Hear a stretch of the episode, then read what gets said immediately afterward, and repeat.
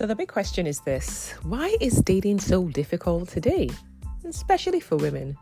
Today, I discuss why it's a complex world out there.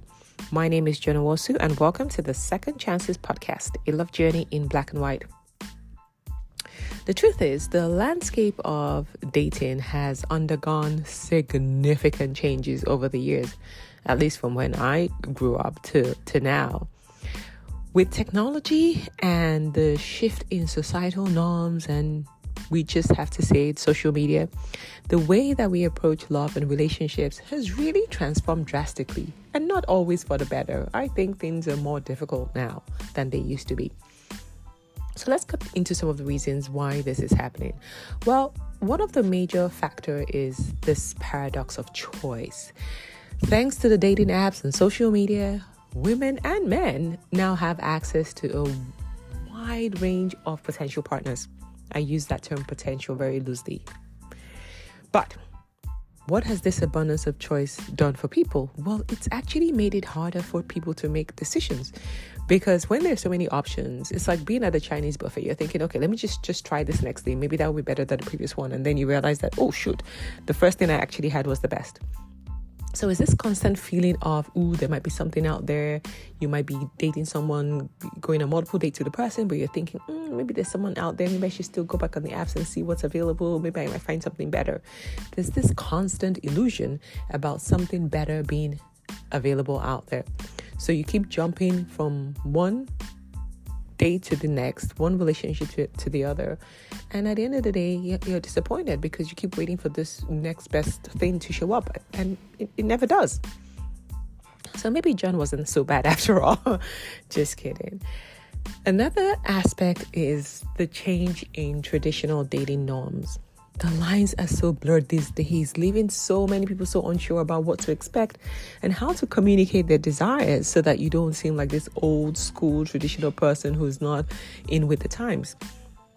I know that for me, it really took me a while to wrap my head around the difference between dating versus exclusive relationship versus committed relationship. Geez, and that's even before we go into the get in the ring and then getting married and then happily ever after. Wow, I like the days when it was just boy meets girl, boy likes girl, boy and girl get married, end of story. But anyway, times have changed, right? And for a lot of older people, it leads to a lot of uncertainty and a lot of frustration because you're not quite sure what you want or how you should say what you want. Is it even okay to say what you want? And you can just feel be in this state where you feel stuck in, in a loop of unsuccessful really dates because you're not able to communicate what it is that you really, really desire. Or worse, you settle for something that you know that you don't desire. It's very challenging out there finding someone who's genuinely looking for a committed relationship, because even though some people might use those words and say, yeah, I'm looking for a relationship, when you get started on that journey with them, you find out that they're probably just looking for a casual hookup, or they give you uh, excuses about how, oh, I'm not healed from my past, or I'm not really a, a commitment kind of guy, or yada, yada, yada, just so many excuses. But the truth is they never wanted a relationship to start off, start off with. So it can be very, very frustrating and very confusing f- to find people who are really on the same page as you are, who are looking for exactly the same things that you're looking for. But they're out there, they're out there, they are there. Trust me, trust me. Okay, so another thing that has made dating a lot more difficult for women is, in today's world, women are not just dating. Right. There's, there's just a, it's not just date. There's a lot of pressure around what it means to be a partner today. Right. You have to to balance your, your life. If you've been married before, maybe you have kids, you have responsibilities, you have other aspirations, you have society really, you know, hunkering down on you, putting a lot of pressure. All of this can be very, very overwhelming for a woman. And the truth is, because of the way the world has shifted, a lot of women have had to embrace more masculine roles. So they're doing careers that are traditionally more masculine. So they're constantly in their masculine energy. They're having to take charge of their home, of their lives, of their family. So they're in their masculine energy as well. And we know that being in your masculine all the time doesn't really help on this journey to finding a partner. So with everything that's going on with the world, where women are playing a bigger role in the economy, It's it's making it even harder for them to find suitable partners. Another thing I want to talk about, which is probably the last one I'm going to talk about today, is unrealistic expectations. I talk to a lot of women all the time. I talk to men too, but I talk more to a lot of women because those who those are who I work with. And I think that this idea of um, this idealized persona of what love and relationship is in the media, so especially social media, with people posting pictures and videos of their happy lives, a lot of women a little bit unrealistic with what their expectations are of a relationship. They're looking for this perfect partner, right? And there's no perfect partner. No one's perfect. We're not. Per- I'm not perfect. No one's perfect. And when you focus on the the unreal things, then you you are left for disappointment, right? I, I released an episode yesterday talking about the actual qualities and values that you should be looking for in a so-called perfect partner. There's no one perfect, but if you focus on the right things, then it will be easier. All these unrealistic uh, expectations of, oh, I will meet uh, Mister Charming, who will sweep me off in a white horse and will ride off into the sunset. Okay, not gonna, well, I'm not saying it's not gonna happen, but the chances of it happening are very, very slim. So let's be a little bit more realistic with what it is that we're looking for in a partner, so that it makes it easier, uh, at least more attainable, to find the love that you're looking for.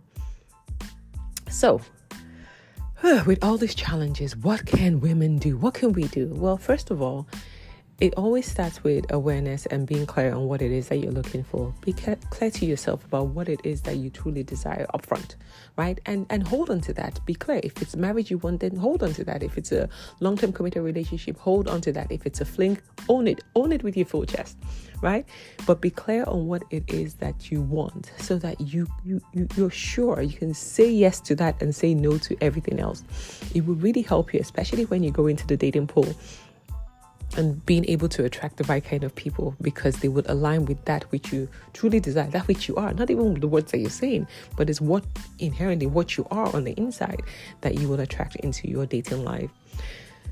The second thing you can do is slow down, right? Don't be afraid to take breaks. Don't be in a hurry. Don't be too desperate. Don't be too overwhelmed by all of this wanting to date, wanting to find the right person.